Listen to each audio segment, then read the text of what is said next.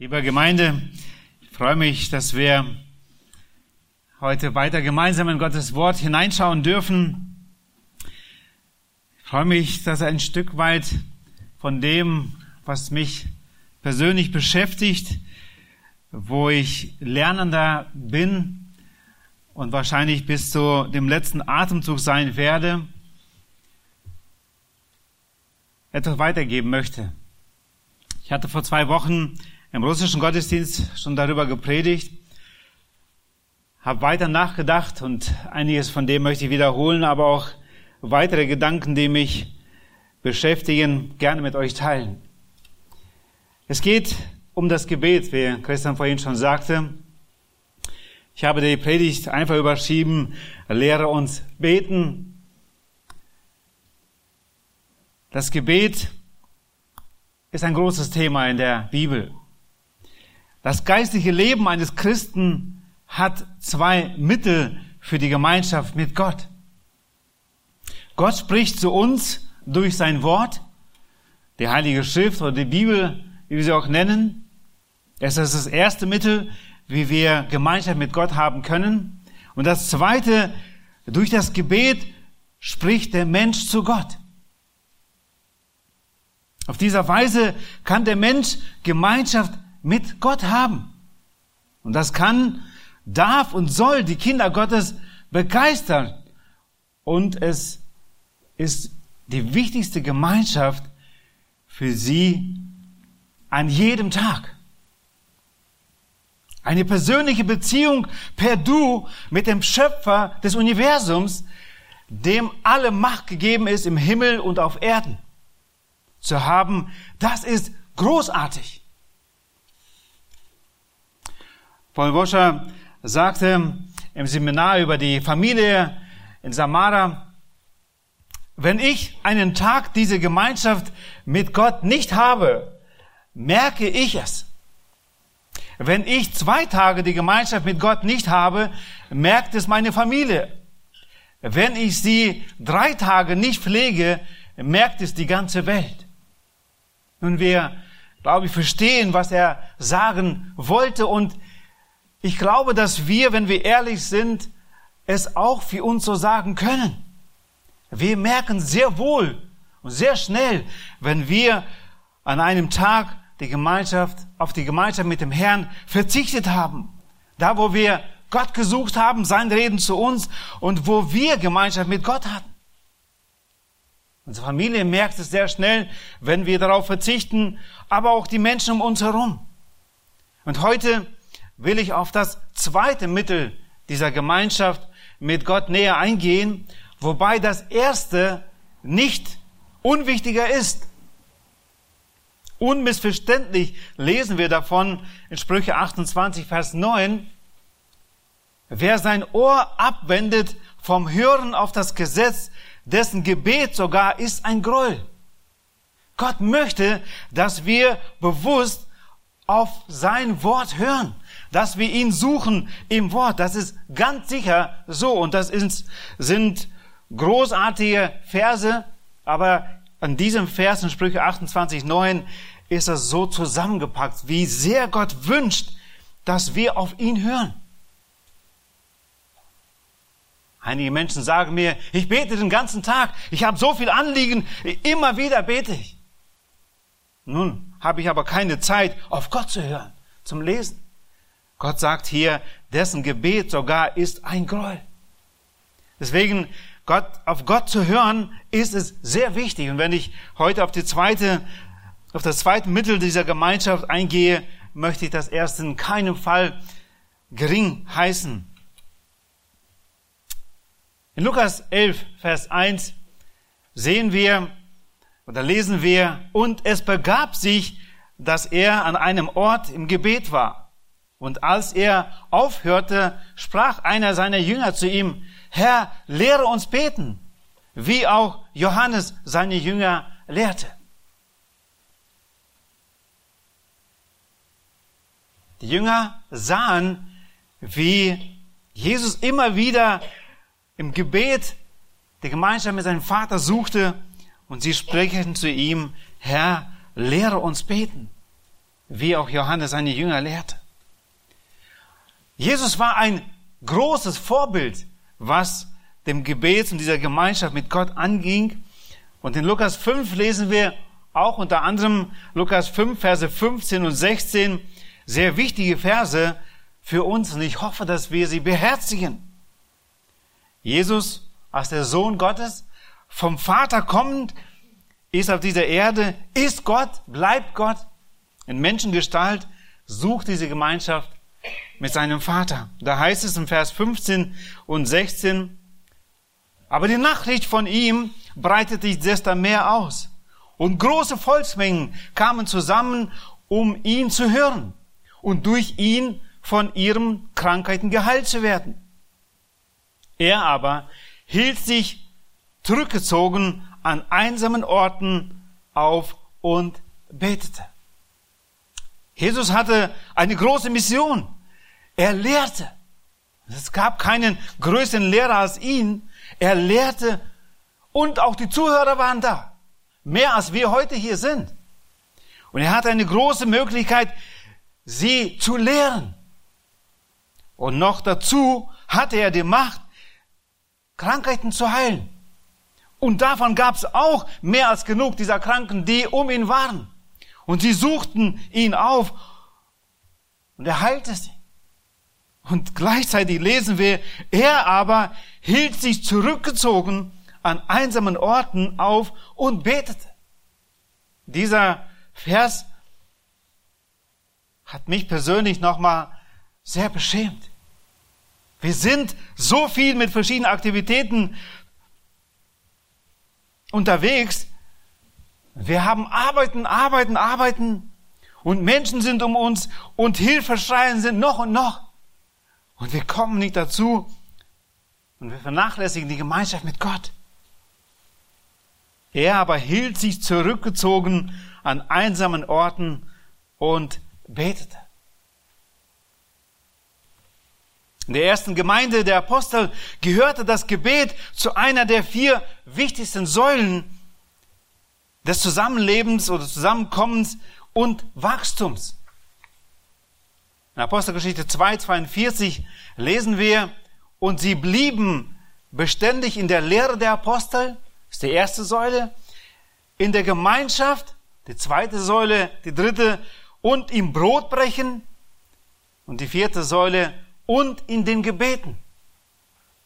Es war eine sehr wichtige Säule in der ersten Gemeinde, wie die Gemeinde gewachsen ist, wie sie die Lehre hörten, der Apostel, die Gemeinschaft hatten, Brotbrechen, aber auch in den Gebeten. Das ist, war wichtig für sie. Ich möchte heute auf fünf Bausteine eines Gebets auf der Grundlage des Gebets vom Vater unser kommen. Es gibt viel mehr Bausteine, die unser Gebet beinhalten sollte, aber ich möchte, wie ich sehe, fünf wichtigste Bausteine nennen. Und nicht in jedem Gebet werden diese fünf Bausteine sein. Aber ich glaube, es ist wichtig, dass sie am Laufe des Tages in den verschiedenen unseren Gebeten, ob früh, mittags, abends, wann auch immer wir beten, dass die hier und da mehr oder weniger zu finden sind. Es ist wichtig, dass wir sie vor Augen immer wieder haben und dass es uns wichtig ist, dass wir darauf achten, dass wir diese Bausteine finden in unseren Gebeten. Und der erste, der erste Baustein entnehme ich aus dem Vers neun vom Vater unser, was wir in Matthäus sechs lesen, ab Vers neun bis dreizehn, diesem Gebet, was Jesus seine Jünger lehrte. Ich sehe, dass es immer noch aktuell ist, nicht nur damals für seine Jünger und Nachfolger, sondern auch für uns, sehen wir viele Prinzipien oder viele, viele Parallelen, die wir, was wir in unserem Gebet auch wiederfinden sollten. Auch wenn wir es anders ausdrücken. Und nicht zuletzt dürfen wir es auch genauso beten, wie Jesus seine Jünger gelehrt hat. Und als erstes sehen wir da, wenn wir Vers neun lesen, deshalb sollt auch ihr auf diese Weise beten. Da heißt es, unser Vater, der du bist im Himmel, geheiligt werde dein Name. Ich habe diesen Punkt überschrieben, als erstes, was unser Gebet beinhalten sollte, es ist die Anbetung. Geheiligt werde dein Name. Es geht um Gott in unseren Gebeten. In der letzten Versuchung vom Teufel bei Jesus, bevor er ihn verließ, wir lesen davon in Matthäus vier, Vers zehn, da heißt es, da spricht Jesus zu ihm, also zum Teufel, weiche Satan, denn es steht geschrieben, du sollst den Herrn, deinen Gott, anbeten und ihn allein dienen.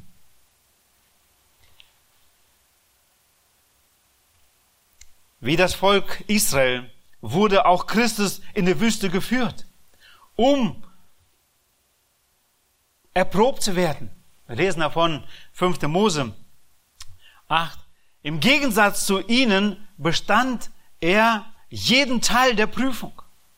In fünfter Mose acht, Vers zwölf, ich lese es vor, da heißt es, und du sollst an den ganzen Weg gedenken, durch den der Herr, dein Gott, dich geführt hat, diese vierzig Jahre lang in die Wüste, um dich zu demütigen, um dich zu prüfen, damit offenbar würde, was in deinem Herzen ist, ob du seine Gebote halten würdest oder nicht. Gott lässt Prüfungen zu in unserem Leben, Umstände, und Gott will unser Herz prüfen, wie weit unser Herz wirklich Gott hingegeben ist, wie weit seine Gebote unsere Prinzipien sind, wie weit haben wir sie übernommen als unser Prinzip, woran wir festhalten. Bei Jesus war es in dieser Versuchung, in dieser letzten Versuchung, wo es gerade um Anbetung ging, weil der Teufel es wollte, dass Jesus ihn anbetet. Es war für Jesus eindeutig, ganz klar. Du sollst den Herrn, seinen, deinem Gott, anbeten und ihm allein dienen. Das war klar für ihn. Meine Frage einfach an uns, gibt es in unserem Leben diese klaren Prinzipien, wo wir sagen, wenn wir Entscheidungen treffen, was zählt, worauf wir bauen, ohne groß zu überlegen? Wenn wir an den Gottesdienst denken, das Abendmahl, an welchen Stellenwert hat der Gottesdienst in unserem Leben? Ist es für uns eindeutig klar, dass wir in den Gottesdienst gehen, egal ob wir zwei Stunden nachts geschlafen haben oder drei oder mehr? Sonntag ist Gottesdienst und ich schaffe es, ich will im Gottesdienst dabei sein. Es ist eine Geburtstagsfeier geplant und sonst vieles mehr. Ich will im Gottesdienst dabei sein und Gott anzubeten. Ich plane meinen Urlaub. Wann fliege ich los? Wann geht's los? Versuche ich noch im Gottesdienst dabei zu sein? Geht es Sonntagnachmittag los? Oder Montag? Oder versuche ich noch den Sonntag unbedingt im Urlaub zu verbringen? Wir planen. Das Abendmahl ist eine Gemeinschaft, wo wir an das Leiden und Sterben unseres Herrn denken. Wir feiern es, unsere Rettung. Wie sehr wünschen wir wirklich, unseren Herrn da anzubeten in dieser Stunde, wo die Gemeinde einmal im Monat zusammenkommt, um daran zu feiern. Gibt es viele andere Entschuldigungen, wo die da sagen, ja, ist egal, bin ich nächstes Mal dabei? Nein, es sind Prinzipien, wo wir planen und sagen, es ist mir wichtig, die Anbetung Gottes. Ich möchte den Herrn anbeten. Anbetung geschieht aber auch nicht nur im Gottesdienst, auch wenn es sehr wichtig ist. Genauer, glaube ich, sagen zu können, sie geschieht im Gehorsam, auch wenn Gottes Wort uns dazu ermutigt, dass wir unsere Versammlung nicht versäumen. Abraham gebrauchte dieses Wort das erste Mal, was ich, soweit ich es erkenne aus der Schrift, in erster Mose zweiundzwanzig, fünf, wo Abraham aufgerufen wurde, seinen Sohn zu opfern. Ich aber und der Knabe wollen dorthin gehen und anbeten. Dieser Gehorsam Gott gegenüber, das ist die wahre Anbetung. Da, wo wir den Willen Gottes suchen und ihn dann tun wollen, aus dem Wort Gottes her, das ist diese Anbetung, was Gott gefällt. Johannes vier, dreiundzwanzig lesen wir, Aber die Stunde kommt und ist schon da, wo die wahren Anbeter den Vater im Geist und in der Wahrheit anbeten werden, denn der Vater sucht solche Anbeter. Und wir kennen diese, diese Geschichte, diese Beschreibung, was geschehen ist mit der Samariterin da. Es geht um Anbetung. Wann und wo, wie soll angebetet werden? Und Jesus gibt eine klare Antwort und sagt, dass die wahren Anbeter, die der Herr sucht, beten ihn an im Geist und in der Wahrheit. Dafür müssen wir wiedergeboren sein, durch den Geist Gottes und seinem Wort. Und dann geht es darum, dass wir Gottes Wort studieren und erfüllt von Gottes Wort, von seinem, seiner Gegenwart ihm antworten, weil wir die Wahrheit Gottes verstehen, was Gott sagt zu uns, und wir geben Antwort. Wenn wir im Psalm hundertachtunddreißig die ersten zwei Verse lesen, erkennen wir den Herzschlag Davids, den er hatte. Der König David, ein Mann nach dem Herzen Gottes. Da heißt es von David: Dir will ich danken von ganzem Herzen. Von der, von den Göttern will ich dir Lob singen. Ich will anbeten, zu deinem heiligen Tempel gewandt, in deinem Namen danken, um deiner Gnade und Treue willen. Denn du hast dein Wort groß gemacht, über all deinem Ruhm hinaus. David wollte anbeten. Denn du hast dein Wort groß gemacht. Er erkannte Gott in seinem Wort. Und es gab für ihn keinen größeren Wunsch, als Gott anzubeten. Zu deinem heiligen Tempel gewandt in, und deinem Namen danken, um deiner Gnade und Treue willen. Gottes Anbetung drückt sich in demütiger Bewunderung und Staunen vor Gott, von Gott aus. Diese, diese Staunen durchdringt uns und wir suchen Worte, mit denen wir Gottes Eigenschaften beschreiben. Und diese Erfahrung machen wir, wenn wir in der Gemeinschaft, in der Gegenwart Gottes treten. Jemand sagte, wer nicht in demütiger Ehrerbietung aus der Gemeinschaft Gottes kommt, war vermutlich nicht wirklich in der Gegenwart Gottes. Diese Gemeinschaft, wo wir das so sagen können von uns, wann haben wir sie das letzte Mal gehabt? Und ich wünsche mir persönlich und uns, dass wir diese Gemeinschaften erfahren. Gott gibt uns Zeit dafür. Mose gab er Zeit, ob zwar da ein Millionenvolk da stand oder zwei.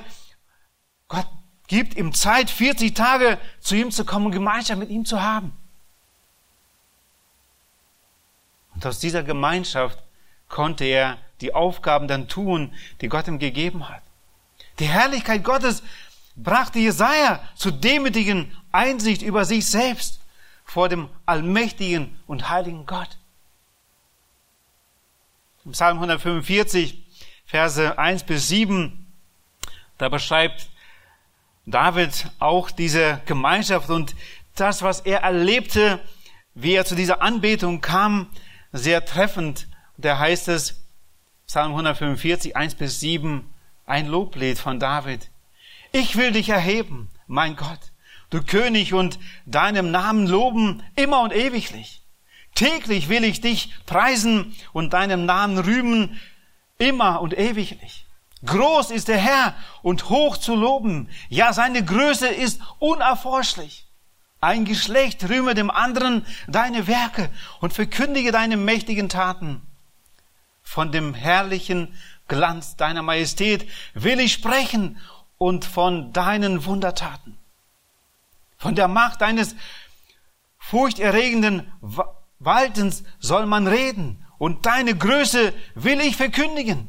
Das Lob deiner großen Güte soll man reichlich fließen lassen, und deine Gerechtigkeit soll man jubelnd rühmen.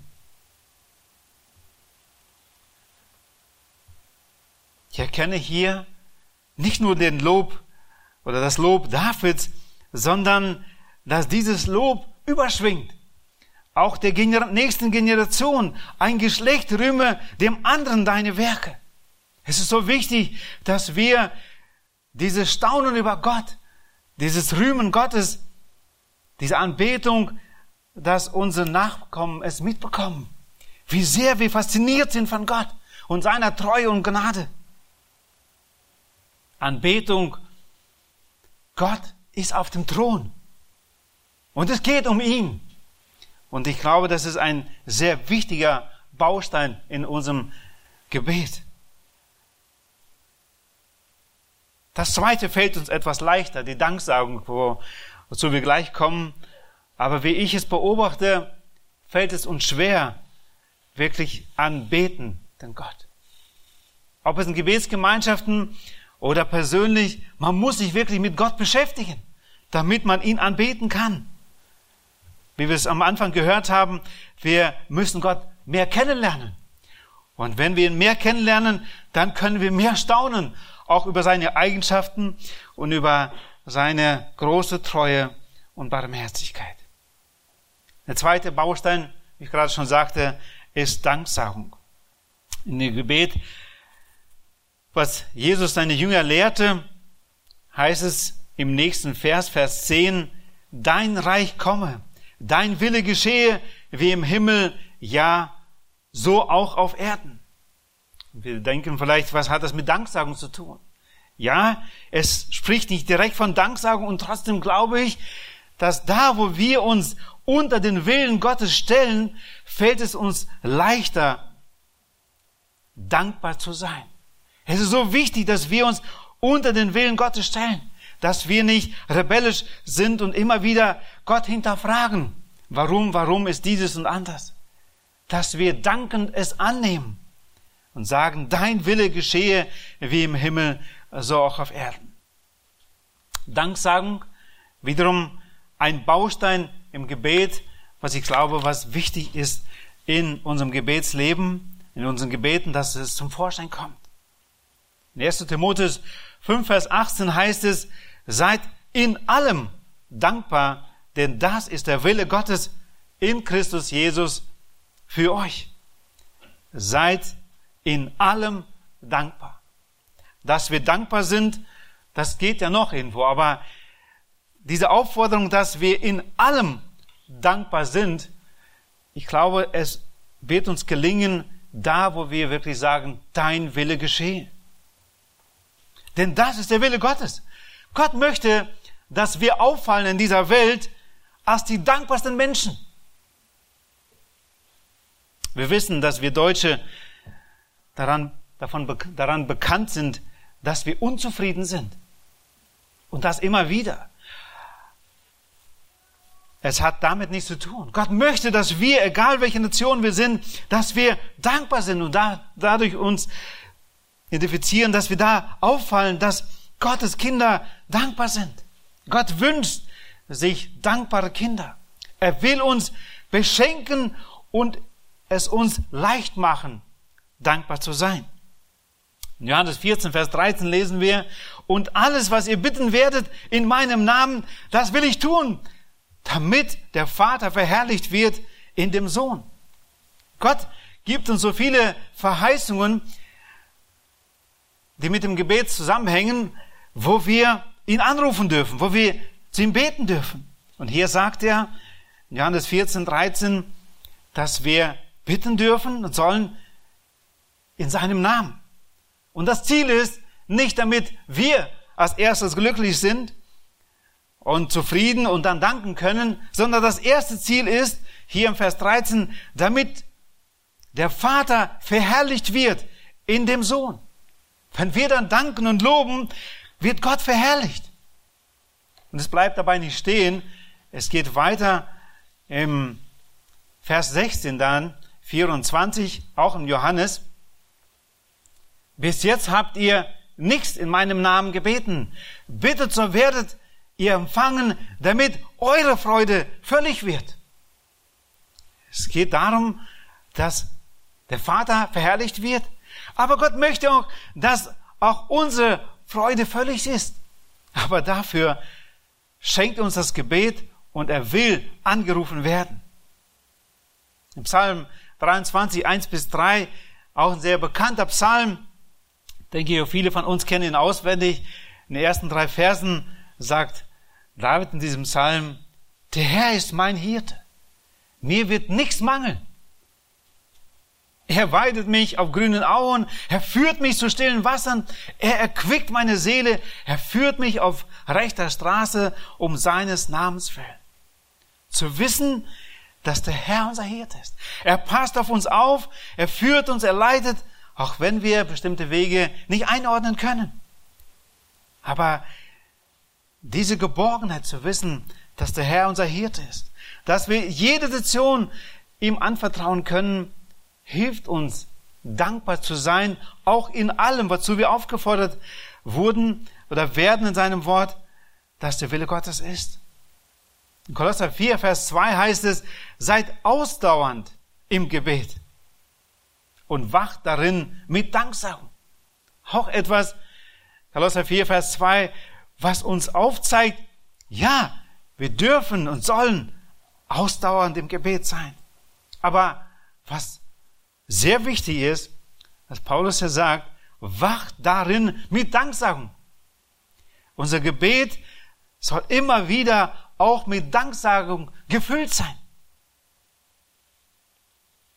Anbetung und Danksagung, glaube ich, sind die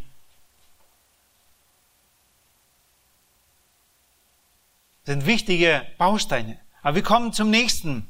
Und ich habe es genannt als das Bekenntnis von Sünden. Auch dieser Baustein ist ein sehr wichtiger Baustein. Hier heißt es im Vater unser, Vers zwölf, und vergib uns unsere Schulden, wie auch wir vergeben unseren Schuldnern.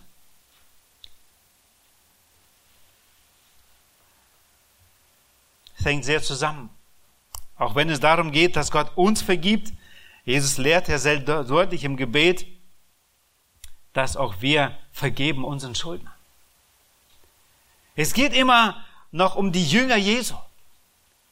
Dieses Gebet, dieses Mustergebet, was sie erhalten haben, ging an Gläubige, an, an Nachfolger Jesu, an seine Jünger.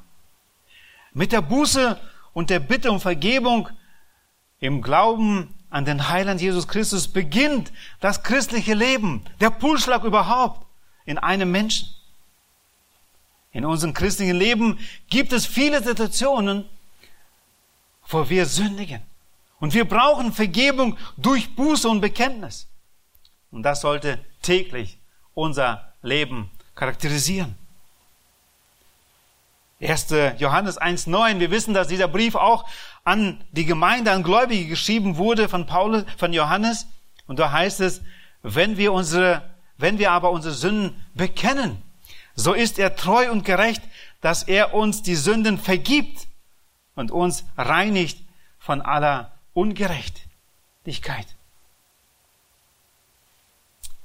Oft muss dem Bekenntnis dem Herrn, die Sünde mit Namen nennen, nicht einfach sagen: Herr, vergib die verborgenen und unverborgenen Sünden, die ich getan habe und noch tun werde, vergib mir einfach. Nein, es geht darum, dass wir unsere Sünden bekennen, mit Namen. Ein Bekenntnis vom Menschen muss oft folgen, nachdem wir uns unsere Sünden vor Gott bekannt haben. Bekennt einander die Übertretung, heißt es in Jakobus fünf, Vers sechzehn, und betet füreinander, damit ihr geheilt werdet. Ich glaube, es ist sehr wichtig, dass wir dieses ernst nehmen, dieses Bekenntnis von Sünden.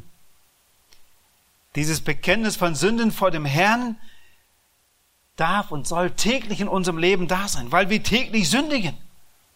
Und es ist wichtig, dass wir uns täglich prüfen vor dem Herrn, wo sind heute Sünden geschehen, dass wir sie mit Namen nennen. Ja, es beschämt uns.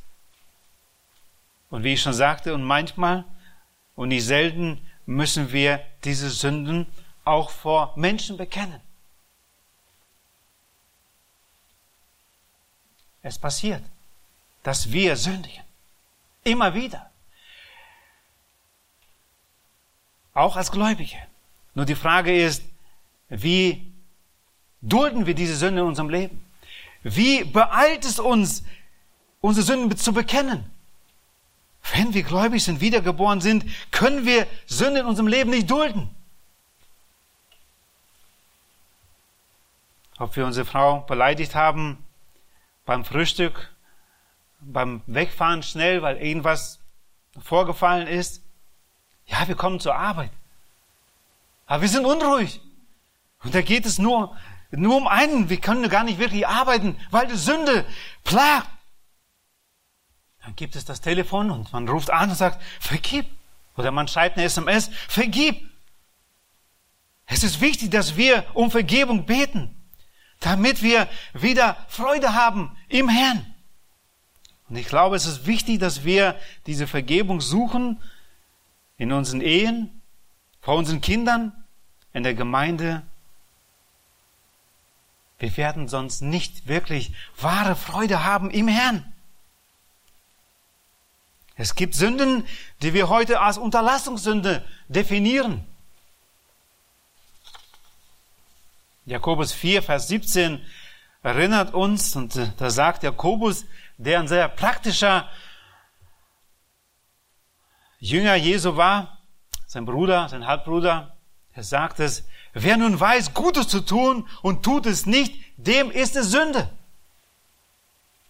Es ist nicht einfach etwas, ja, es ist nicht gut, wenn er das nicht getan hat, sondern Jakobus sagt es hier und bringt es auf den Punkt, wer nun weiß, Gutes zu tun und tut es nicht, dem ist es Sünde.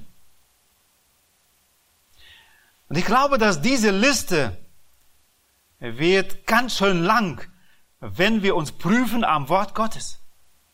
Was sollten wir alles tun?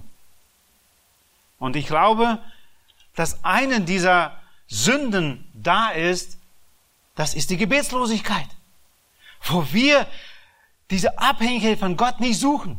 Es ist Sünde, dass wir nicht regelmäßig und viel beten zum Herrn. Und er gibt nur einen Weg, eine Lösung, dass wir diese Sünde bekennen und sie bewusst es ändern.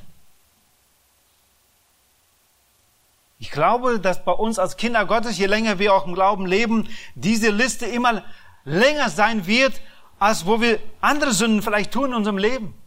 Wir haben uns diszipliniert und wir sind irgendwo fest im Wort und wir, wir versuchen wirklich, die Sünde aus dem Weg zu gehen. Aber da gibt es noch so viele andere Sünden, weil wir wissen, was wir tun sollten und es nicht tun.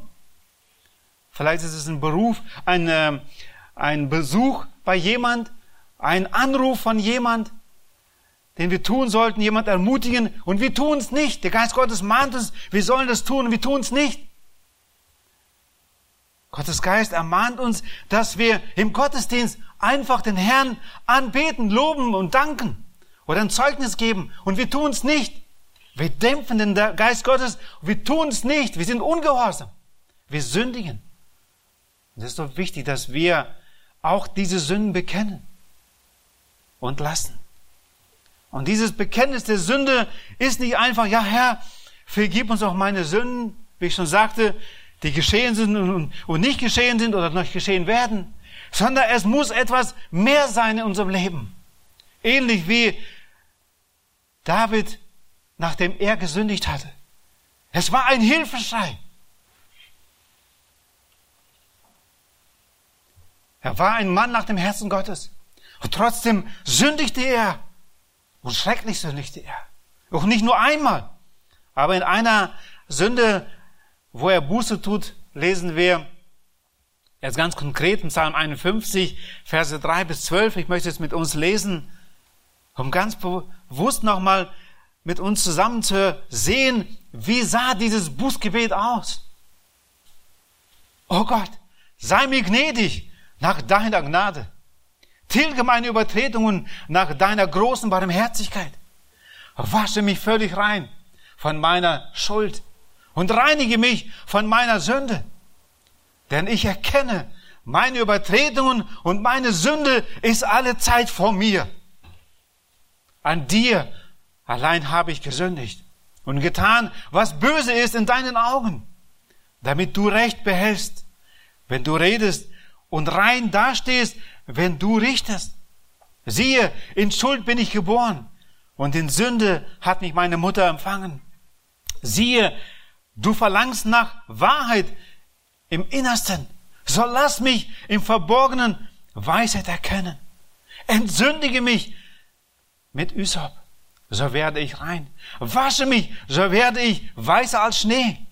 Lass mich Freude und Wonne hören, damit die Gebeine frohlocken, die du zerschlagen hast. Verbirg dein Angesicht vor meinen Sünden und tilge all meine Missetaten. Erschaffe mir, o Gott, ein reines Herz und vergib mir von neuem ein festes Herz, ein, Entschuldigung, und gib mir von neuem einen festen Geist in meinem Inneren.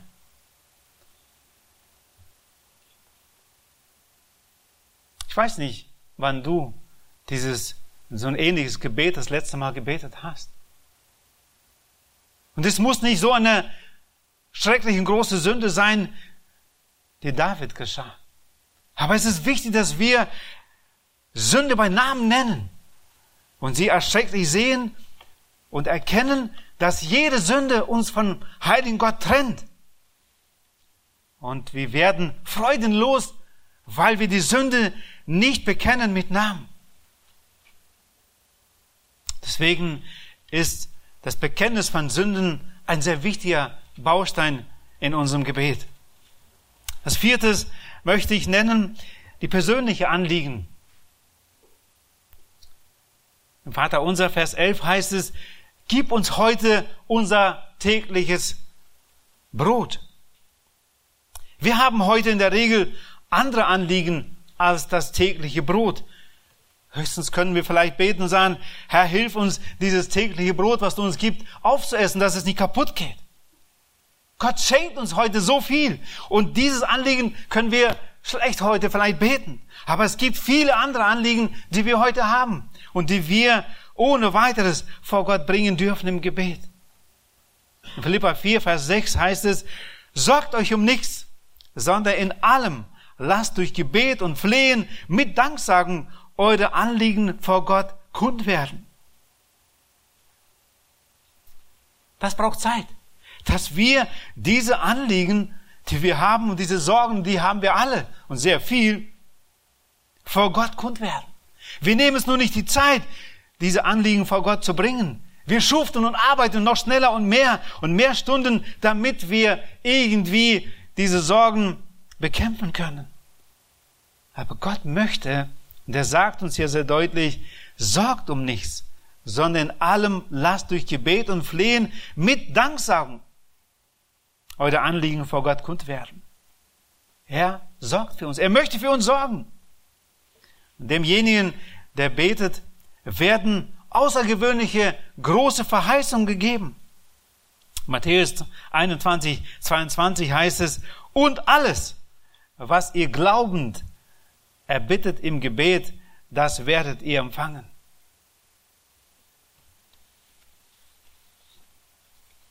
Viele Verheißungen gibt uns Gott in seinem Wort. Und wenn wir zu ihm kommen, um die Verheißung aufzeigen und sagen, Herr, hier hast du es verheißen. Wir bitten ihn nicht um etwas, was er uns nicht versprochen hat. Er will uns das schenken. Und deswegen ist es wichtig, dass wir sein Wort kennen und viele dieser Verheißungen wirklich auch auswendig oder sehen, wo sind in der Schrift, damit wir diese Anliegen vor Gott bringen können. Nochmal ein Beispiel von König David, wie er es erfuhr, wie er seine Anliegen vor Gott brachte und wie gesagt auch wiederum andere Anliegen als das Bitten um das Brot. Wir wissen, dass David oft gejagt wurde von Philistern und vielen anderen und er war viel in Not. Hier im Psalm sechsundfünfzig, Verse eins bis vierzehn lesen wir, wie David von den Philistern in Gath ergriffen wurde und was sein Gebet war.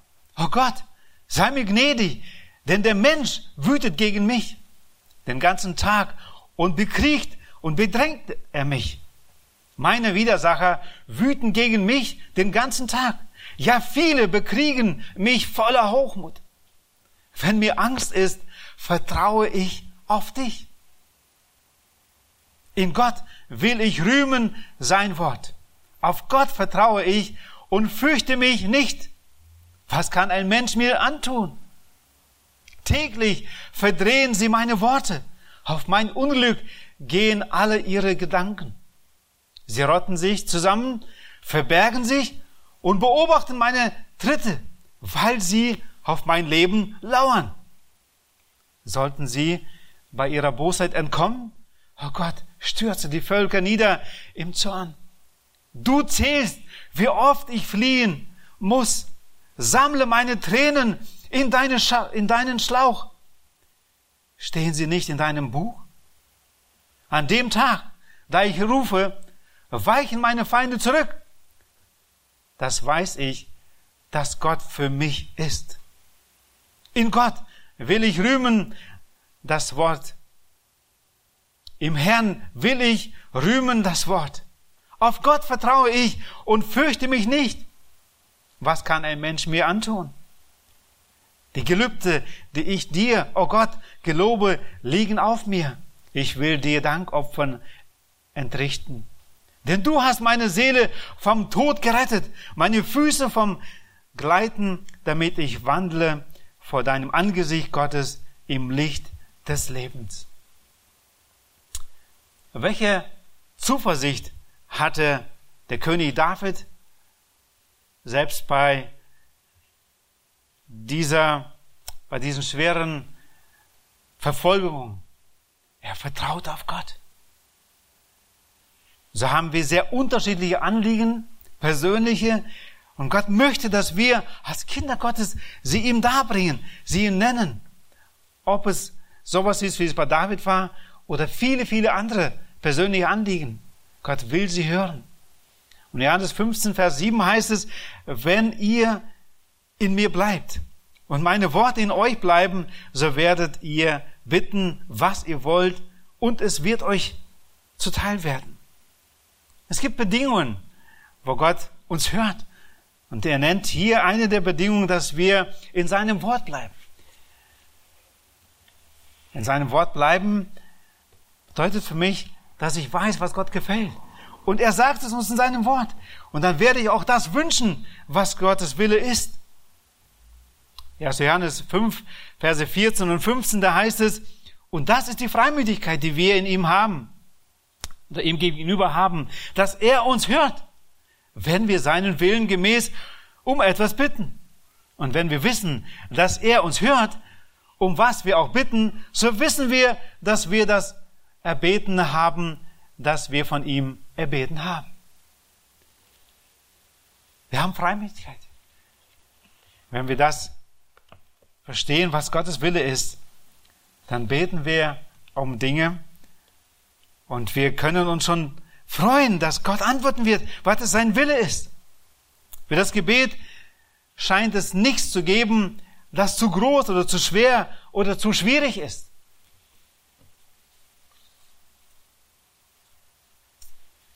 Als letztes, was ich nennen möchte, das ist die Fürbitte für andere.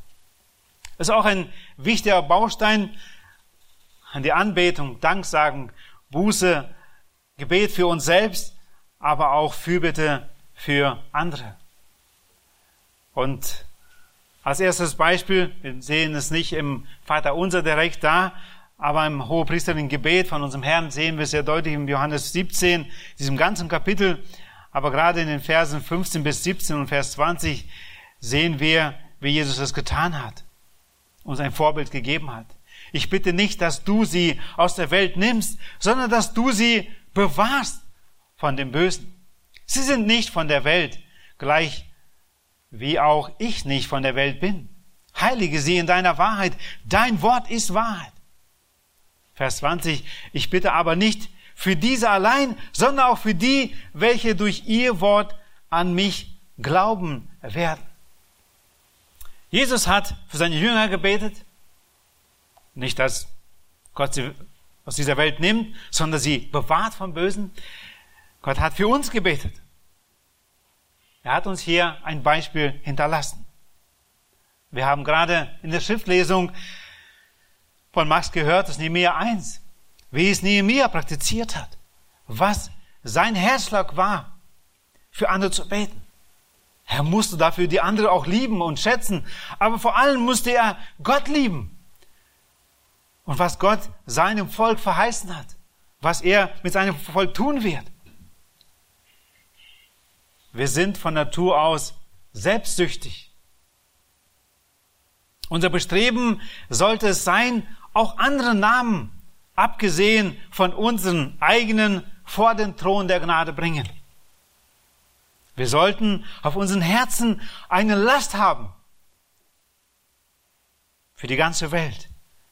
Menschen um uns herum, Menschen in unserer eigenen, in unserer Familie, Gemeinde, in unserem Umfeld, in unserer Stadt. Und erst dann, wenn wir diese Last erkennen, dass Gott es will, dass wir es so tun und haben, werden wir überhaupt bewegt dazu. In erster Thessalonicher fünf, fünfundzwanzig heißt es, Brüder, betet für uns. Auch Paulus, ein Missionar und man kann sagen, ein großer Apostel, erkennt, auch selbst er braucht diese Fürbitte. Wir haben es im Wochenblatt letzten Woche schon gehabt und auch diese Woche, dass wir am kommenden Freitag einen Missionsbericht haben, einen Missionsabend aus Thailand, wo ein junges Ehepaar, Christian Petkow, sein wird, mit einer anderen jungen Familie und zwei weitere Pastoren, werden berichten von dem, was Gott in Thailand getan hat und tut. Denn es ist gut und wichtig, dass wir uns informieren darüber, was Gott tut, damit wir Fürbitte einlegen können. Und ich hoffe und wünsche, dass ihr euch diese Woche gut plant, dass ihr selbst mit euren Kindern oder wo auch Enkelkinder dabei seid, um zu hören, zu sehen, wofür wir gemeinsam beten können. Es ist wichtig, dass wir uns informieren, damit wir sehen, was tut Gott, damit ich diese Fürbitte wirklich vor den Herrn bringen kann. Und vielleicht ist es etwas, vor Gott eure Kinder vorbereitet, in die Mission zu gehen. Sie werden berichten, wie Gott das da tut und wirkt. Und vielleicht Gott, möchte Gott auch eure Kinder genau da gebrauchen oder an einem anderen Ort. Aber zu erfahren, wie beten wir für andere. Es ist wichtig, dass wir vorangehen und dass wir es ihnen zeigen. Wie sieht diese Fürbitte aus? In erster Timotheus zwei, Verse eins bis vier lesen wir auch sehr deutlich in diesem bekannten Abschnitt, wo Paulus die, die Timotheus ermahnt, aber auch die Gemeinde da vor Ort. So ermahne ich nun, dass man vor allen Dingen Bitten, Gebete, Fürbitten und Danksagung darbringen für alle Menschen. Es sind die Könige, die, die Obrigkeit. Es geht um die Rettung. Wenn wir Vers drei später lesen, Gott möchte Menschen retten. Aber es ist wichtig, dass wir für sie beten. Kurz zur Anwendung in erster Thessalonicher fünf, Vers siebzehn heißt es, betet ohne Unterlass. Nun, einige sagen mir, auch gerade vor zwei Wochen, als wir die Predigt hatten in Russisch und nachher im Hauskreis darüber sprachen, ehrlich, ich kann nicht dauernd beten. Ich bin doch auf Arbeit und ich kann nicht dieses und jenes. Ich, ich, ich bete nicht den ganzen Tag. Ich glaube, dass diese Worte was anderes bedeuten. Es soll uns diese betende Haltung, dass wir abhängig sind vom Herrn, die sollen wir täglich und stündlich und minütlich haben. Wir werden nicht jedes Mal so stehen, nicht den ganzen Tag, vierundzwanzig Stunden lang. Und trotzdem ist es eine Haltung, eine demütige Haltung. Er ist Gott. Wir sind Menschen. Wir brauchen das Gebet, um von ihm getragen zu werden. Wir sind Kinder Gottes. Wir danken Gott dafür. Wir preisen ihn, wir beten ihn an und wir suchen seinen Willen. Und das minütlich, in all unseren Entscheidungen. Römer zwölf, Vers zwölf heißt es, wie gesagt, bei dieser Anwendung möchte ich es nochmal nennen hier, Da heißt es, seid fröhlich in der Hoffnung, in Bedrängnis haltet fest, seid beharrlich im Gebet. Gebet ist etwas, was Gott sich wünscht. Jeremia dreiunddreißig, drei, auch ein sehr bekannter Vers, und ich denke auch auswendig, dass wir ihn kennen. Rufe mich an, so will ich dir antworten und dir große und unbegreifliche Dinge verkündigen, die du nicht weißt. Ich glaube, dass viel Freude wir Christen haben, wenn wir das Gebet nutzen, wenn wir diese Offenbarungen Gottes erfahren in seinem Wort, wenn wir dem gehorchen, wenn wir diese Gemeinschaft haben, wenn wir die vielen Wundern Gottes erleben, weil wir den Herrn angerufen haben und gebetet haben. Einige Gründe, warum Gott nicht antwortet auf Gebet. Ich möchte nur vier nennen, werde sie auch nicht auslegen. Ich hoffe, dass Gott noch eine weitere Möglichkeit schenkt, auch über dieses Thema Gebet zu sprechen. Gott sagt Nein, wo unser Gebet nicht erhört, weil er ein höheres Ziel verfolgt mit uns als wir. Gott sagt Nein, weil er einen anderen Weg für uns vorgesehen hat. Gott sagt Nein, weil er uns erziehen will.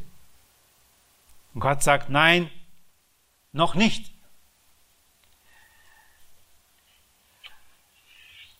Bei der Vorbereitung dieser Predigt bin ich unter anderem auch auf zwei Bücher gestoßen. Einmal von Riley, Beten Sie, ein kleines Büchlein, kann man wirklich in einem Tag schnell und gut durchlesen. Aber diese große Frage, beten Sie, es trifft unser Herz. Wenn wir nicht beten, das ist die große Frage, ob wir überhaupt Kinder Gottes sind. Es geht gar nicht anders. Deswegen die große Frage, ob wir beten. Kann ich nur ermutigen, wir haben einige am Büchertisch, könnt ihr gleich anschließend noch erwerben. Ist auch nicht so teuer. Wie ein großes Eis. Von Benedikt Peters, ein doch recht frisches Büchlein zu einem alten Thema, Lehre uns beten. Der auch sehr deutlich aufzeigt, wie wichtig Gebet ist. Das ist der Pulsschlag eines Christen.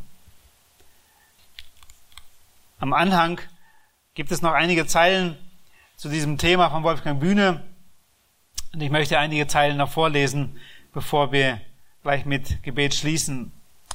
Seite hundertdreiundsechzig heißt es, wo Wolfgang Bühne gerade über das Gebetsleben einer gesunden Gemeinde spricht. Und ich möchte es lesen, gerade auch im Anbetracht für uns als Gemeinde. Wir hatten am vergangenen Donnerstag einen Gebetstag als Gemeinde. Wie ernst haben wir ihn genommen? Wo war ich selbst? Wie weit war ich selbst beteiligt in diesem ähm, Gebetstag für die Anliegen der Gemeinde, die wir genannt haben? Ist eine große Frage. Ich kann nicht überall sein, aber wenn ich bete, bin ich ein Teil der Gemeinde, bin ich ein Teil der Mission im Reich Gottes. Und er sagt es hier auf Seite hundertdreiundsechzig, wie gesagt, ein Indikator des geistigen Lebens. Wenn der Stellenwert des Gebets und der Besuch der Gebetsversammlung, man könnte auch sagen Hauskreises, tatsächlich der Indikator für das geistliche Leben einer Gemeinde ist, dann sieht es in unseren Gemeinden traurig aus. Da ist jedenfalls der Eindruck, den man in den vergangenen Jahren beim Besuch vieler Gemeinden verschiedener Prägung in verschiedenen Ländern gewonnen hat. Eigenartigerweise ist die Gebetsstunde auch in solchen Gemeinden ein, steckend, ein Stiefkind, die mir mit großer Buchstaben Gemeindewachstum auf ihre Fahne geschrieben haben. Aber eine wachsende Gemeinde, deren Gebetsversammlung schrumpft, ist nicht nur gefährlich erkrankt, sondern lebt trotz wachsender Mitgliederzahlen in einer Selbsttäuschung dahin und leidet unbewusst an einer zunehmenden Erblindung in Bezug auf den eigenen geistigen Zustand. Wenn du jemanden demütigen willst, dann frage ihn nach seinem Gebetsleben. Diese treffende Beobachtung von Oswald Sanders, die aus der Erfahrung seines jahrzehntelangen Dienstes in allen Endteilen resultiert, Erdteilen resultiert, sollte auch uns immer wieder zur Selbstprüfung veranlassen. Wenn auch Bibelwochen weitgehend aus der Mode gekommen sind, so geht es doch hier und da noch, gibt es noch Bibeltage. Aber wo gibt es Gebetswochen oder Gebetstage? Gebetsnächte kennen wir fast nur noch aus älteren Biografien. Woran liegt das? Sicherlich sind der Besuch und die Intensität unserer Gebetsversammlung ein Spiegel unseres persönlichen Gebetslebens. Wer zu Hause täglich nur fünf Minuten im Gebet zubringt, wird kaum Interesse daran haben, mit der Gemeinde fünfzig Minuten zu beten.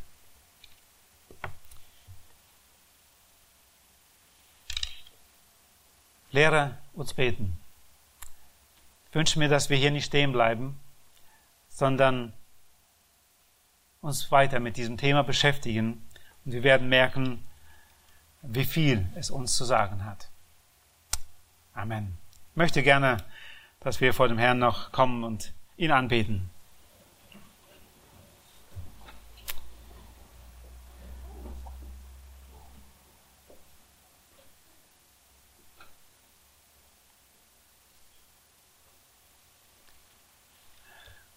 Großer Gott, hab herzlichen Dank, dass du uns in deiner Gnade, in Barmherzigkeit, in deiner Liebe, Treue, dich unser erbarmt hast. Du hast einen Weg zu uns gefunden, aus den hoffnungsverlorenen Menschen, die wir waren, hast du einen Weg zu uns gefunden. Du hast dich erniedrigt.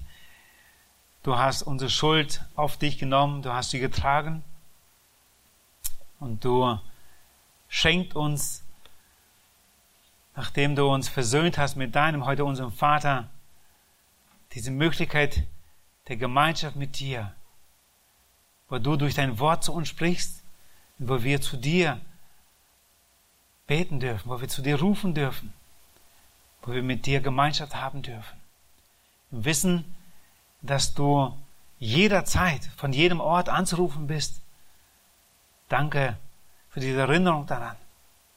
Herr, ich bin tief beschämt für das, wie ich mein Gebetsleben führe. Und ich möchte dich bitten, Herr, lehre mich beten. Lehre du uns als Gemeinde beten. Hilf uns, diese Gemeinschaft mit dir täglich zu suchen. Herr, vergib uns, da wo wir es vernachlässigt haben, nicht nur persönlich diese Gemeinschaft mit dir zu suchen, aber auch als Gemeinde vor dir zu treten, füreinander, für die, die abgeirrt sind, für die, die eigene Wege gehen, für die Weltmission zu beten. Herr, vergib uns. Herr, und wir möchten dich bitten, ähnlich wie Nehemia für sein Volk gebetet hat, dass du uns Gnade schenkst. Herr, hilf uns, dieses Wort nicht einfach so abzuhaken und weiterleben, so als ob wir nichts gehört haben. Herr, ich möchte dich bitten, schenk Veränderung in meinem Leben, in unserem Leben, auch nach dem, wo du zu uns gesprochen hast.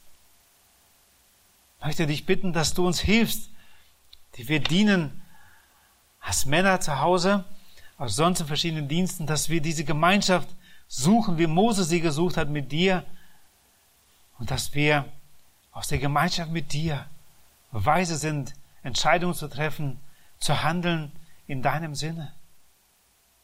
Ich möchte dich bitten, dass du uns darin die Gnade, deine Gnade schenkst. Hab Dank nochmal für das große Vorrecht, dich mehr und mehr kennenzulernen, über dich zu staunen, dich anzubeten, dir zu danken in so vielen, vielen Dingen, die wir täglich von dir erhalten. Danke für die Buße, für die Vergebung, die du uns schenkst, täglich. Und wo wir dich glücklich preisen können, weil es gibt kein größeres Glück als das Glück der Vergebung von dir. Danke, dass du uns persönlich kennst und auf unser Anliegen eingehen möchtest. Und danke, dass wir auch für andere beten dürfen. Herr, wir preisen dich und beten dich an. Heute und hier noch einmal, und das wollen wir tun in Ewigkeit. Du bist es wert. In Jesu Namen, Vater.